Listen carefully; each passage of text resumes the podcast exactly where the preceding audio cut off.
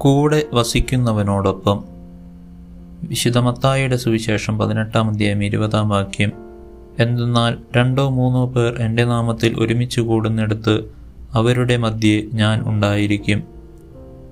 സുവിശേഷങ്ങളിലുടനീളവും നാം യേശുവിനെ വചനം വിളമ്പുന്നവനായി കാണുന്നത് സമൂഹത്തിന് മധ്യേയാണ്.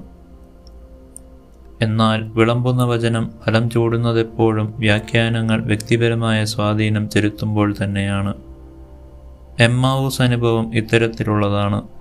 വെറുമൊരു യാത്രക്കാരനായി ആ രണ്ട് ശിഷ്യന്മാരോടൊപ്പം യാത്ര ചെയ്യുന്ന മിശിഹ പിന്നീട് അതിഥിയായും അതിനുശേഷം വചനവും ഭക്ഷണവും ഒന്നിച്ചു വിളമ്പിയപ്പോൾ ആതിഥേയനുമായി തീരുന്നു. എന്നാൽ ശിഷ്യരുടെ കണ്ണ് തുറക്കപ്പെടാൻ കാരണമാകുന്നത് അവരുടെ തന്നെ പ്രവൃത്തിയാണ്. യാത്രയാകുന്ന യാത്രക്കാരനെ അവർ വാശിയോടെ തങ്ങളോടൊപ്പമായിരിക്കാൻ ക്ഷണിക്കുന്നു. തുറവിയോടുകൂടി വചനത്തെ ഉൾക്കൊണ്ട ശിഷ്യരുടെ ഹൃദയമാണ് പിന്നീട് ജ്വലിച്ചിരുന്നതായി മിശിഹ അപ്രത്യക്ഷനായതിനു ശേഷം അവർ ഓർത്തെടുക്കുന്നത്. വചനം വിളമ്പുന്ന ഏതൊരവസരത്തിലും വിശുദ്ധ കുർബാനയിൽ പ്രത്യേകിച്ചും തുറവിയുള്ള മനസ്സോടെ വചനത്തെ സമീപിക്കുവാൻ വേണ്ട അനുഗ്രഹത്തിനായി നമുക്ക് പ്രാർത്ഥിക്കാം.